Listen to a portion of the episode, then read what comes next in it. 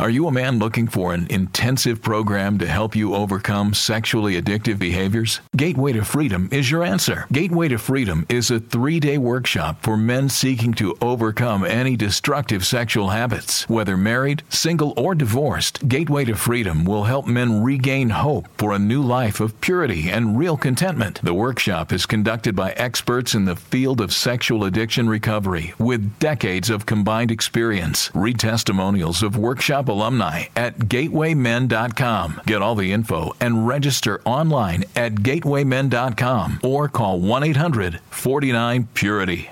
Hi, my name is Jonathan, and I'm the founder of the Gateway to Freedom Workshop. I want to personally invite you to be part of our next workshop coming up June 24th through the 26th in Texas. So call us today at 210-822-8201 or visit gatewaymen.com.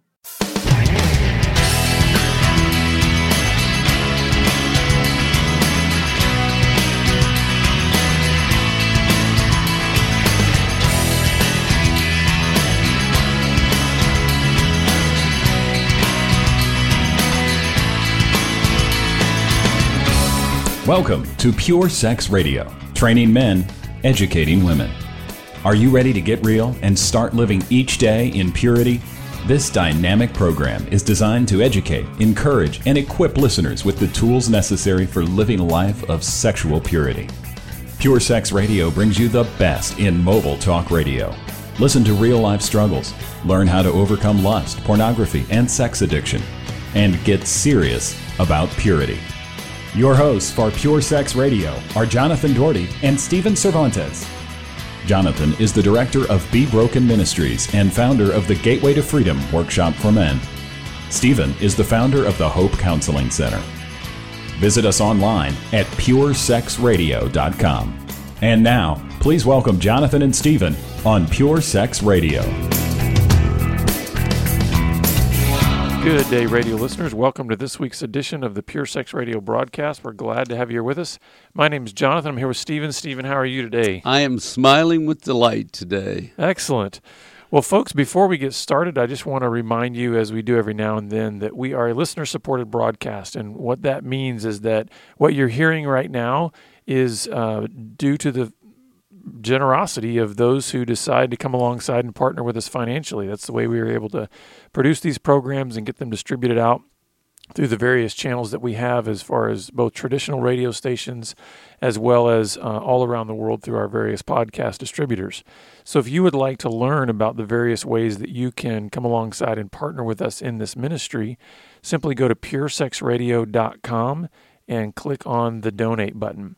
Well, Stephen, I'm I'm excited about this week's program because uh, we're going to be looking at, at some statements and just just very, all kinds of comments that we find get floated around in what we might call the addiction community or the addiction recovery community. So why don't you take it from here and, and let our listeners know where we're going to be diving in right. Week. So everybody's heard of AA and 12 steps and support groups. And what's helpful about a group is that it's community, it's learning.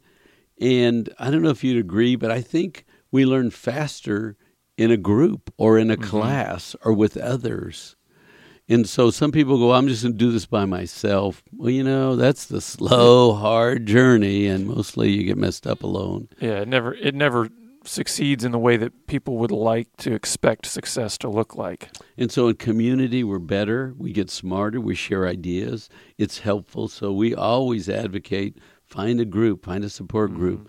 I mean, even the spiritual equivalent is don't forsake meeting together, have fellowship one another, get mm-hmm. together once a week on Sunday, remind yourself of the mission. So so uh, support groups kind of parallel or mimic spiritual groups, church. And in those groups, you hear things said. And it's just interesting. We, I've tried to capture some of these things that people have said. And so I want to make a comment, and then I want you, Jonathan, to tell me what you think, what comes to mind. And so one guy came in and said to me, I often have to remind myself the disease is stronger than I am. Now, you may or may not believe addiction is a disease. Okay, that's another discussion for another day. But let's just assume we're going to call it a disease, and you're not going to you're going to go okay, whatever this big ugly thing that's that's grown and become overwhelming. We're using disease for this conversation. And I think, disease. for the sake of, of putting that in context, these are comments that we hear. So right, we're, we're not exactly. here necessarily to pick apart the the right truthful, or wrong. Yeah, yeah, yeah sure. so so the disease I have is stronger than I am. How does that make any sense? Uh, well, because it's how it it's how it actually manifests in your life. I mean, if you think about it, when a person finally comes to the point of admitting they are addicted, how can they not admit that this thing is stronger than I am? Mm. It's been proven over and over and over in their life by the very state of where they are in their life. And it's proven to win. Right? Yeah, exactly. Over my will, my want, my wish. Yeah. So this isn't actually. I mean, to some it might seem like, wait a second, no, no, no. We're we're supposed to be stronger than this. We're supposed to be, and and that's fine if you if you think that. But you know, I would even I would even sort of parallel this. You know, and if you put it into sort of the spiritual context, you could say the sin is stronger than I am. And that's wow. true. Yeah. I mean, I, I can't, in myself, if I go toe to toe with sin, guess who wins? Not me. So I was going to say, how is this helpful? Because that's a perfect the way you're framing this. This disease I have is stronger than I am. How, how come that's helpful to think that or say that, or for one addict to say to another, you know, the disease is stronger than you are? How's that a helpful thing? Well, because I think there's the delusion that comes when you're in isolation and you're alone that says, "No, I can I can beat this." You know, I'm strong enough. And mm. by the way, mm. isn't that the isn't that the message we hear in the culture? You're strong. You're you're strong enough. You can handle anything. And I think there's a there's a dose of reality that's necessary in in a statement like this that says, "Hey man, you need to embrace some humility." You need to recognize your limitations. You need to understand that you're not as strong as you think you are. And I think that's actually helpful because it breaks down that false sense of power, that false sense of strength that we can pull ourselves up by our bootstraps and, and conquer this thing. Mm. So the next guy came up to me and said,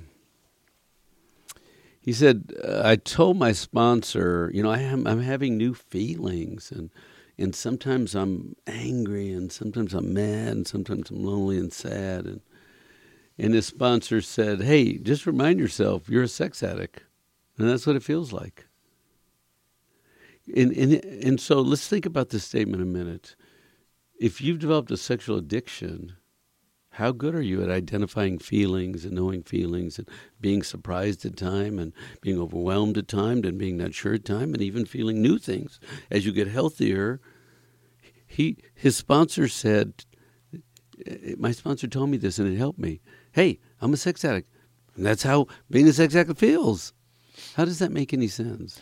Yeah and and uh, I, I know we're not trying to pick apart these statements but I, this one just it's it's tough for me because it's an identity statement and I don't like it.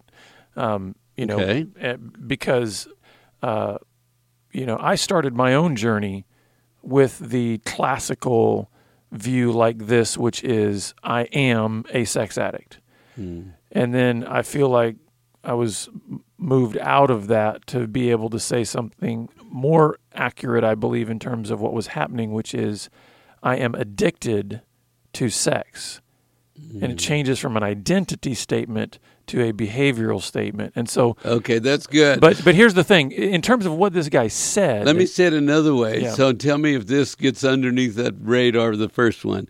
I have a disease and that's how it feels. This is how it feels. And that's what I was going to say is so that was just my simple little sidebar commentary on the identity statement.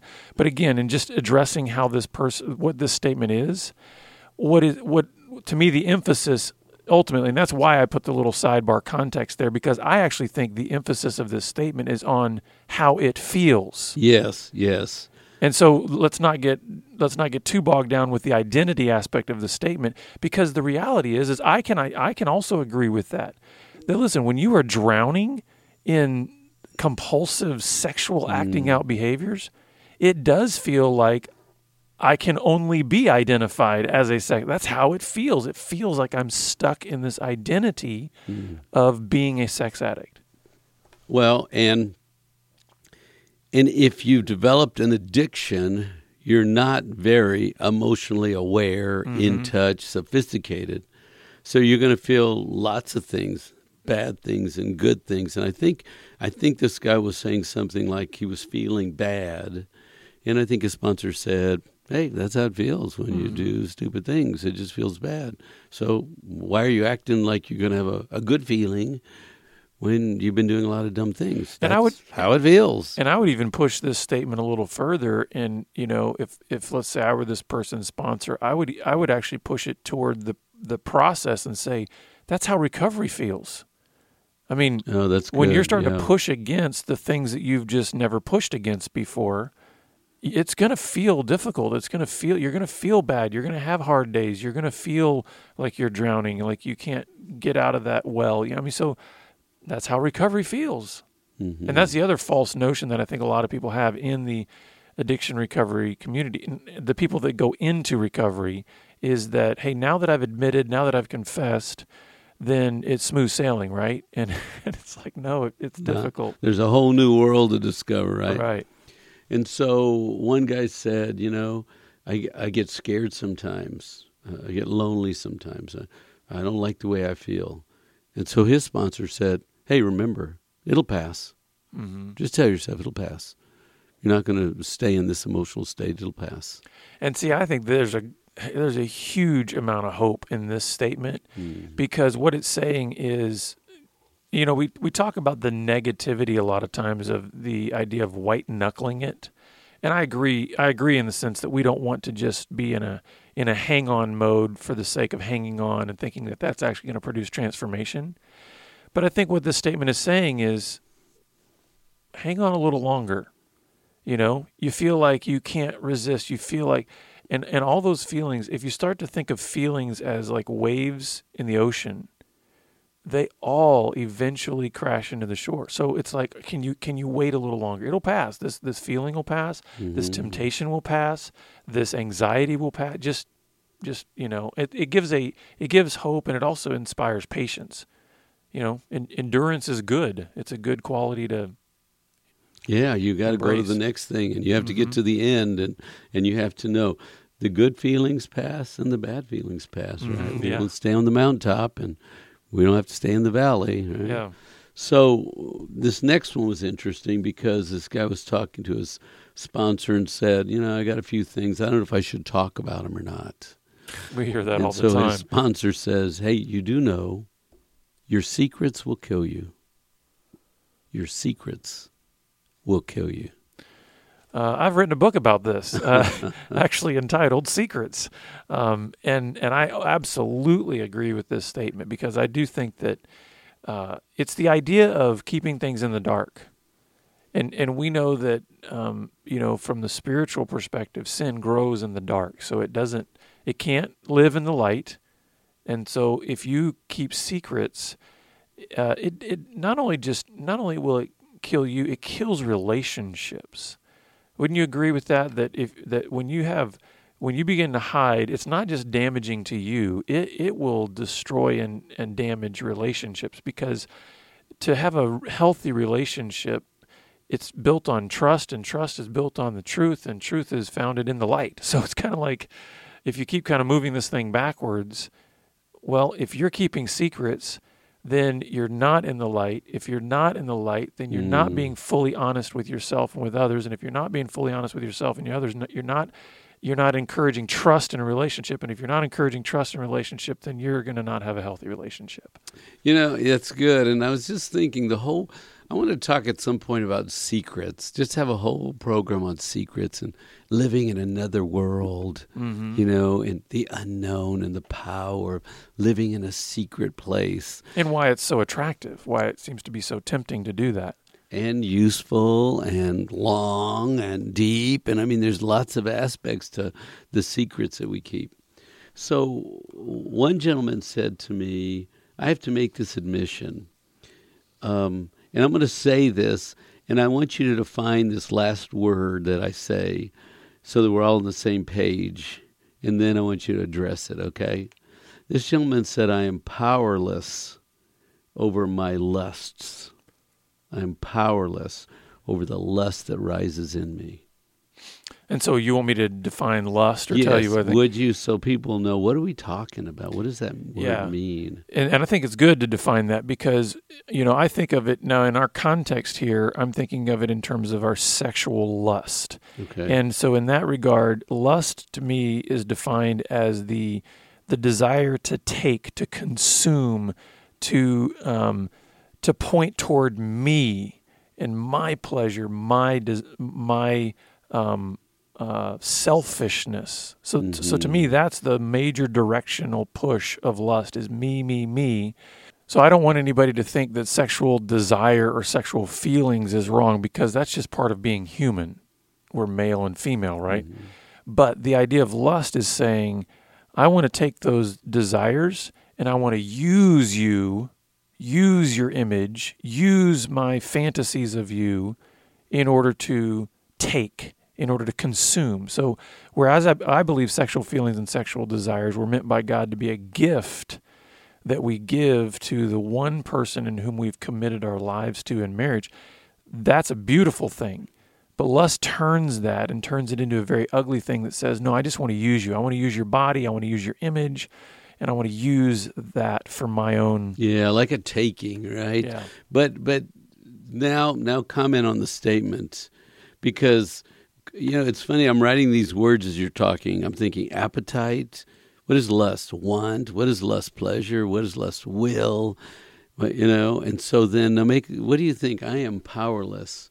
If someone says I'm powerless over lust, how's that helpful? It, well, what it does is it goes, it, it, it ties in real closely with the first statement we, we heard, which was the disease is stronger than I am. And what it does is it just, again, it just shows us our limitations. I think we have so, we've gotten so consumed in our society with uh, this idea that we are the supreme, that we are hmm. the the God, so to speak. In other words, it's it's creating this idea that if you if you dream it, it can happen. I mean, and so we've got this crazy idea that we are limitless. And I think what this is doing is saying I'm recognizing where my power ends. And my power ends when it comes when I come face to face on my own with my lust. Guess what? It beats me up. Mm. I don't win. And even if you have those periodic moments where you say no, what this is saying is is I'm realizing I need help outside of myself in order to actually overcome this thing that's within me that wants to keep consuming people's bodies and images and and taking. That's good. And if I'm powerless, then I got to go find a source of power, mm-hmm. right? Good. the next one goes like this At first, it fills a need, and then it becomes a practice. So, whatever acting out behavior we're doing, at first it fills a need for attention, to not be lonely, to feel good, to get away from. At first, it fills a need, and then it becomes a practice.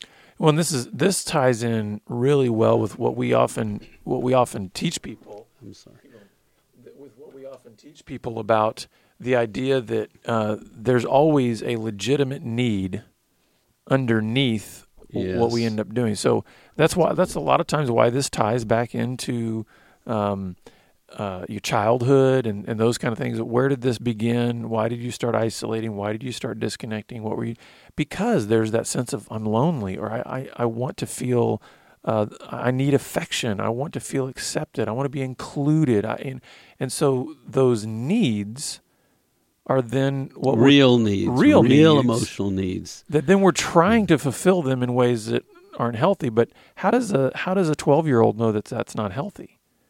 Oh, that's He- a he's good point. he's trying he's he's trying to grasp anything in life that can give him some sense of Comfort, acceptance and inclusion. pleasure. Yeah. If life is painful, you're rejected. I want comfort, and And so what this is saying is that the the need is good. Where I've maybe gone to try to fulfill that isn't so healthy, and then it becomes a habit or a practice, and that's what we get locked into. and that's any addiction, Yeah. And then they you could drink a glass of wine and oh, it Mhm. just makes you feel fine.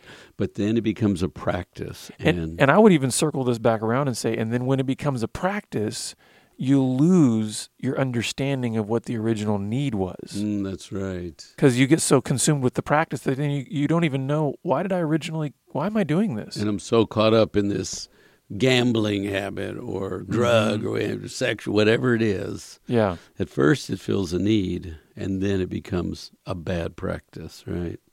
Okay. So, the other thing that you hear in the addiction community is the word halt Mm-hmm. hungry, angry, lonely, tired. And then we add a few extra, right? Bored and stressed. We add BS on ours. So, halt BS hungry, angry, lonely, tired. Too bored in life, too stressed in life. And I've actually added two more S's. Oh, have Uh, you? Okay. So it also includes sad okay. and I think scared. Can be other can be other trigger things because I do think sometimes fear is a trigger because we we we pull away we want to feel some comfort in that fear and uh, so anyway there's but but the the point here is that our what we want to try to do with the, this idea of halt and then bored, stressed, scared, and sad is it, it ties back into that idea of how does this feel and, and are you able to tap into your emotional struggle and the emotions that tend to set you up to be more vulnerable to the sexual acting out. So if you start realizing I have a I have a a long pattern of when I feel sad, I go into my sexual acting out behaviors. This starts to clue you into the deeper issues of what's going on rather than just going, man, I just need to stop looking at porn. How can I just stop looking at porn? And so a guy goes on a journey, he stops looking at porn and he's still incredibly sad and has this and continues to have the deep, deep struggle with temptation. So we want to try to this helps tap into kind of the deeper needs, I think. That's emotionally. good. That's good. That they're the real needs. Go back to the beginning. What are the real needs? That this beca- that you picked up this bad solution, right? And then I think also what it does is let's say sadness is one of those triggers. Then when you recognize that you've tied sadness into your practice of sexual acting out and you've realized that that practice of sexual acting out is not legitimately helping you deal with the sadness, you can start exploring healthier ways of actually dealing with the sadness. And so it starts to help you redirect and steer towards. So it's not just about saying, oh, good, now I know that when I'm sad, you know, I'm likely going to be tempted to act out. No, it can be now, well, when I'm sad, what's the different thing I'm going to do? It, it helps you formulate a plan for, okay, where will I go? That What's healthier ways to deal with sadness than going and looking at porn? Yes, that's good. Because what's a deeper need? So, a, a guy once told me this. He said, Growing up, no one liked me. And so I decided I'm not going to have any friends. I'm not going to connect to people. You don't like me? I don't like you. Mm. Right? You don't have time for me, I don't have time for you. You put up with me, I put up with you. People don't like me. So I'm not going to like them. I'm not going to connect with them. I'm not going to get close to them. Comments. Uh, this is excuse talk, and it's. I think it's very, very. And I'm not saying that those feelings aren't real. I'm not even saying that the statement isn't real to a point. There may actually be people that don't like this guy, but um, what is he doing to find new friends? What is he doing to make new new? And the reason I say this is excuse talk is because this is the victim mindset that I think many addicted people get into is look at me. I'm I'm broken. I'm a mess. Poor me. Nobody likes me. And I know this. I mean, some people might be offended by what yeah, I'm saying. this is pretty it harsh. might it might sound pretty harsh, but listen, I'm only saying the things that had to be said to me to get me to break out of the victim, selfish, self-centered mindset that addicted people get into. But at first, you can can console and confront Oh, absolutely. ta- and nurture and love. But it but if the, somebody keeps this all of their lives, they never get free. Right? That's your point. Yeah, and there has to be a challenge at some point that says, okay, you're saying nobody likes you. You're saying nobody's connecting with you. So my question is who are you seeking out? Where are you going to seek out new friends? If you think the whole world doesn't like you, have you met every person in the whole world? No. So I mean, go right. to go to a small group, go to a support group, go to a church, go, start plugging in. Don't you know you got to break out of the victim mindset that says you know, poor me, uh, you know everything the world is against me. You have to start taking those small steps toward community that that you can find. Hey, there are people that actually want to help, and there are people that can help you. That's good. So, you know, the topic of fear is an interesting topic, and I really think God is showing me some things about fear. I really don't feel like I've had much, but at different times, you know, when you move, job change, people you don't know, I guess maybe I should mm-hmm. say, yes, I got fear like everybody else. But, um, but he's, this guy made this statement. He said, I surrender my fear. I don't fight my fear. You know, I don't avoid my fear. I don't act like there is no fear. I surrender my fear. I got it and I surrender it. And you know what? I would even say this is a great mindset for any difficult emotion you have. Mm. I surrender my anger. I surrender my sadness. I surrender my selfishness. I surrender my fear. I, you know, because what it's saying is um, it's it's recognizing that feelings in themselves are not bad. If you feel afraid, I mean, I think one of the things that when a person becomes addicted is it it trains you to think that if you have any of these emotions, run as fast as you can to find relief and medicate. And what this is saying is this is saying I'm going to slow down and I'm going to recognize that feeling these emotions is not what's wrong. It's how I've responded to them that has led to things that are not healthy. And so the idea of saying, I surrender my fear, if I feel it, it's okay to be, feel afraid. Mm. It's okay to feel angry. It's okay to feel those emotions. Now, what I'm going to do is in the slowing down, how can I redirect where I go that's different from where I used to go in responding to those emotions? Like running, be getting more fearful and all that. Mm-hmm. But if you just say, I'm not going to fight you, fear, you're there, I'm not going to fight you, I'm going to the cross to remind myself how the story ends, what's the big picture. So we have a couple of minutes. I'm going to go over three of them at the same time. Then I want you to play off, and we'll close with any of these. A guy said to me, well, My wife's going to be gone for a week on a business trip or some version of that.